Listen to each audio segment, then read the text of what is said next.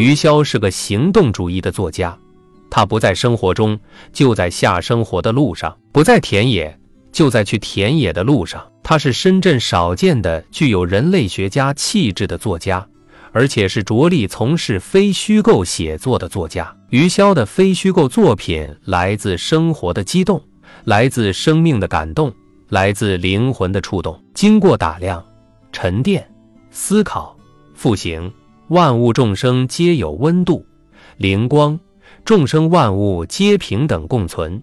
成与人皆成主体，而非只供观察的客体。而作家在成与人的故事与物事书写中，以一种活泼泼的精神，以一种对万事万物的好奇和热情，以一种骨子里的入世和无分别心，他写下了一篇篇见闻，一篇篇小传。一篇篇行记，汇成一个粤北人的三十年深圳记忆，以及一次次重返故乡救援的寻访意绪。出版多部散文集，并斩获广东省作协最高专业散文奖有为杯九江龙散文奖之后，呈现在我们面前的这部最新集子，果断以《岭南岭北清平记》命名。其实，对于余潇来说，别具象征意义。这是作者离开岭北家乡定居岭南深圳三十年后，对岭南文化物质层面、器物层面与精神层面，重点是日常生活的一次深描、一次对照、一次回望、一次叩问，也是对两个家乡文化血脉关系一种有意识的勾连探责。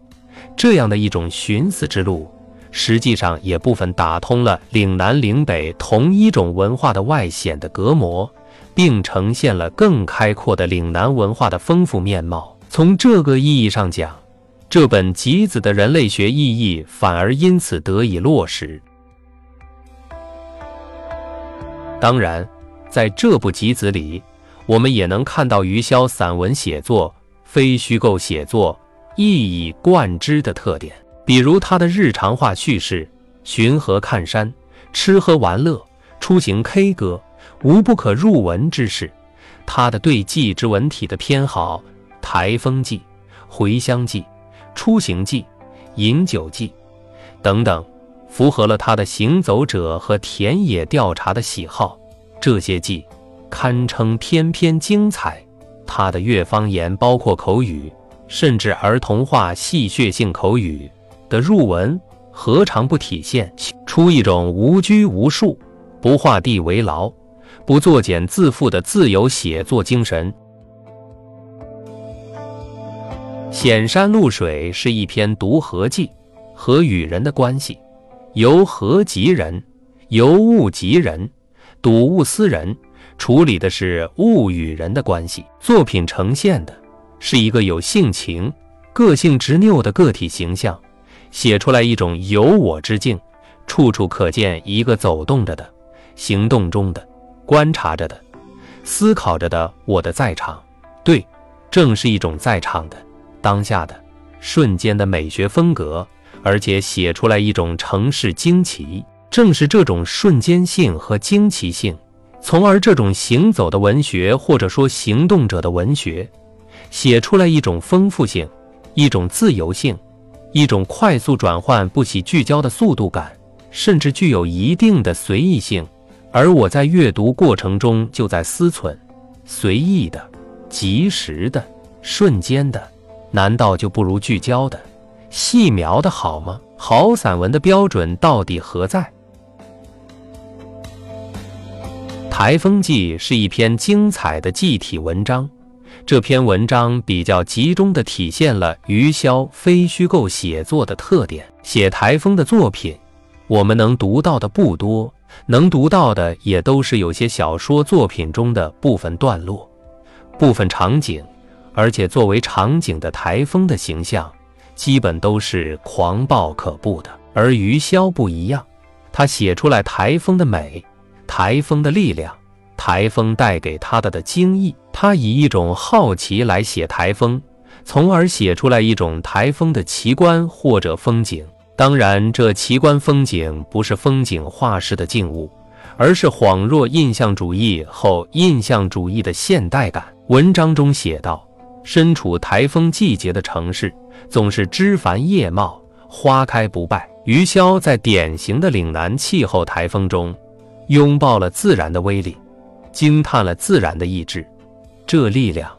意志、律令，不可一议，不可遏制。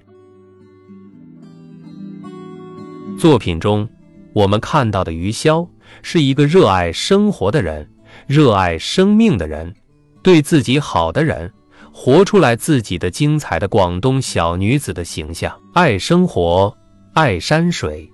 爱草木，爱万物，也爱城市，爱烟火，爱人间，爱自己。他是一个对万物保有好奇之人，爱意之人。比如在台风季的杜鹃后这个相当于一篇速写的章节中，我们可以看到作者这种众生平等。万物皆备于我矣的情怀，他可以在文字中自己跟自己对话，自己跟自己嘀咕，自己评判自己；也可以在写作过程中冷不丁出现某个人物，人物的来龙去脉并不做交代，如同寻常之事，本来之物。人的出现如同地上的万物，本来就在这里。任何一个情境中的。人也本来就是物的一个部分，平等平等，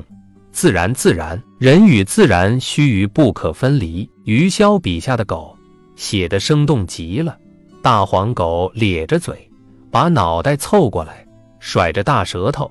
呼呼喘气，笑得见牙不见眼。这样的描写和捕捉，唤醒了我们的记忆。谁没看见过这样的狗？但又有多少人注意过狗这样的笑容？同样是在这篇文章中，我们看到余潇对方言口语的有意识使用，而且使用的频率还比较高。他总是喜欢在情感热烈、不能自已、不可抑制时，首先冒出方言土语，比如马大个眼仔细瞅瞅，开心到飞起，寒暄吹水。甚至冒出儿童话的口语，如“睡觉觉”“砍光光”。这一则显示了作者的执拗，他有他的任性和自由率真，并不信奉写作上的成规。二则也在于他其实有意无意中洞察了烂熟的修辞术给写作造成的言不及义或毫无新意，他宁愿用他的野和不逊来冲一冲陈词滥调。这种方言土语的偏好，在纪实性强的粤北题材作品有更多体现，如因为南，所以北中这篇作品其实也可以归入记体，相当于作家的回乡记。这篇作品与下集中的小魏情路记和粤北婚恋记录标题中的路其实可以不要，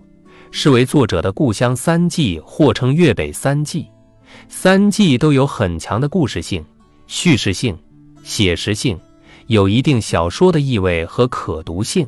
不过表现在语言风格上，却都是不必礼俗、口语化强，甚至不必粗俗。方言俗语的使用，恰恰是让作家作品具有了更强的识别度，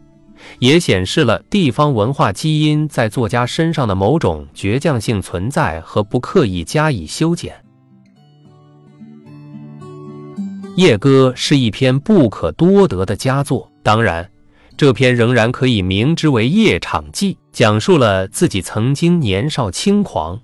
夜夜笙歌、跑场到夜总会唱歌赚钱的传奇经历。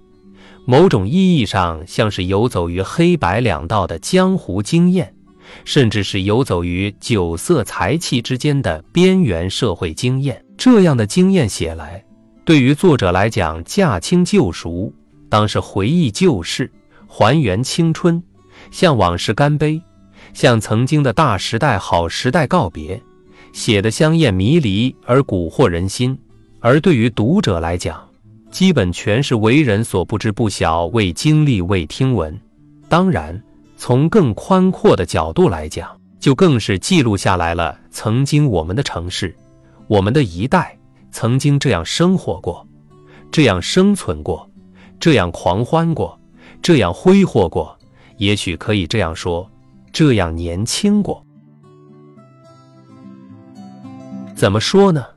夜歌也许可以看成坏女孩走四方的故事，也许有人看成一首青春挽歌，视为作者别样的青春记，或许也可看成一座城市的幽暗迷离不羁的青春记忆。人的青春和城市的青春，通过这样的一个群体、一个群落、一个城市中的独特所在而得以塑形、留影。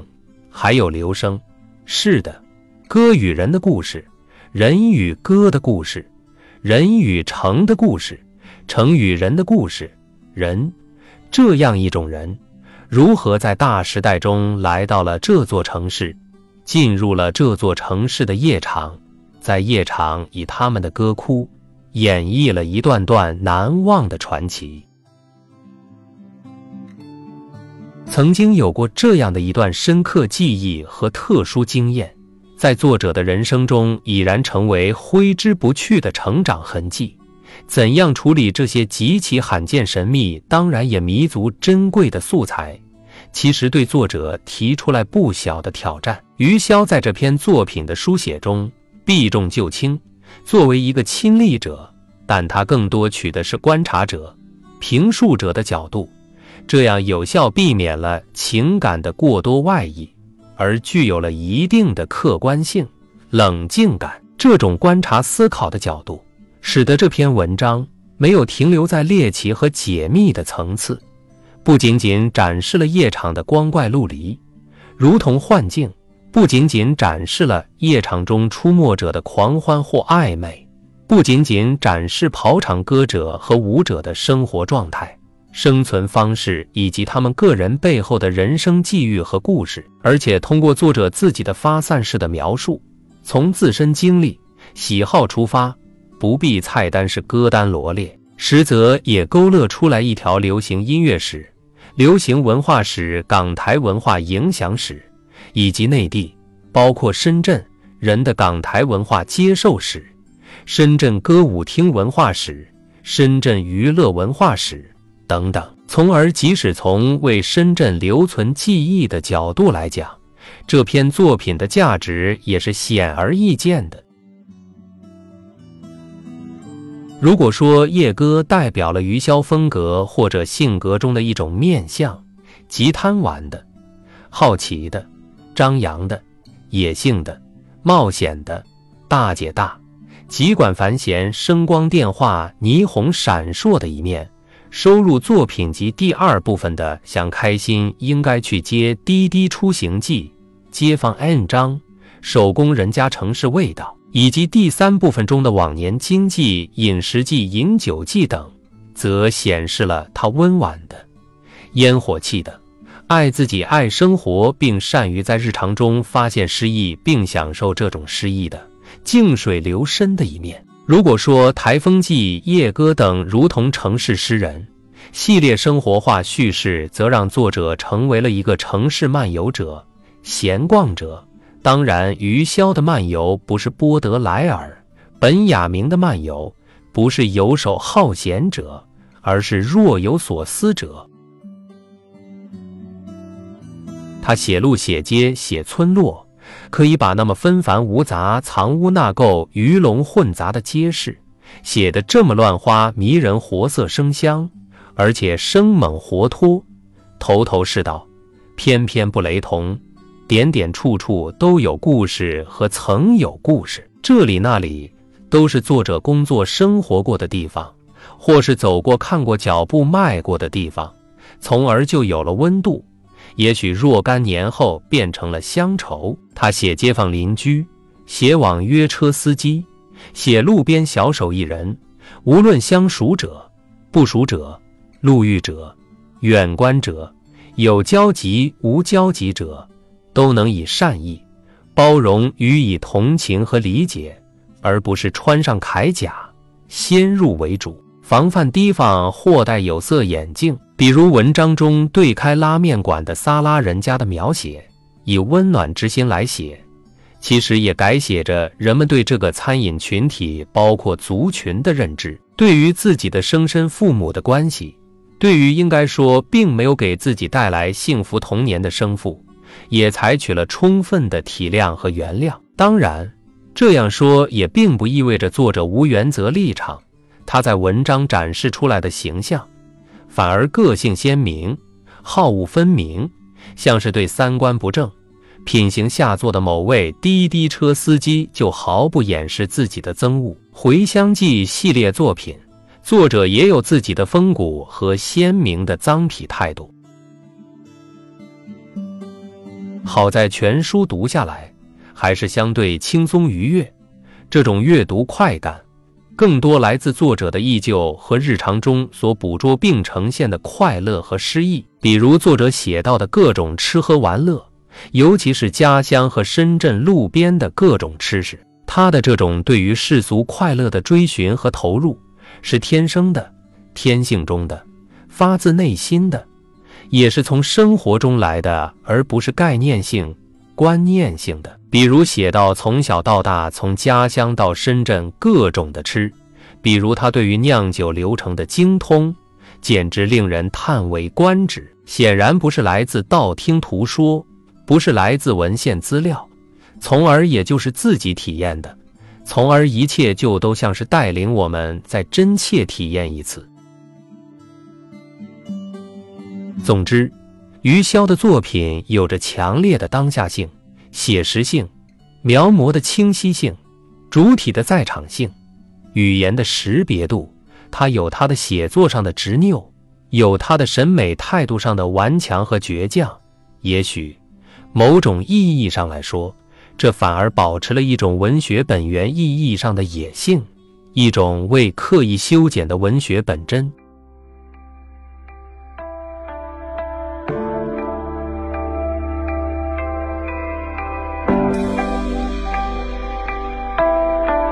余爱成为刻意修剪的文学本真，余潇岭南岭北清平记印象分享完了。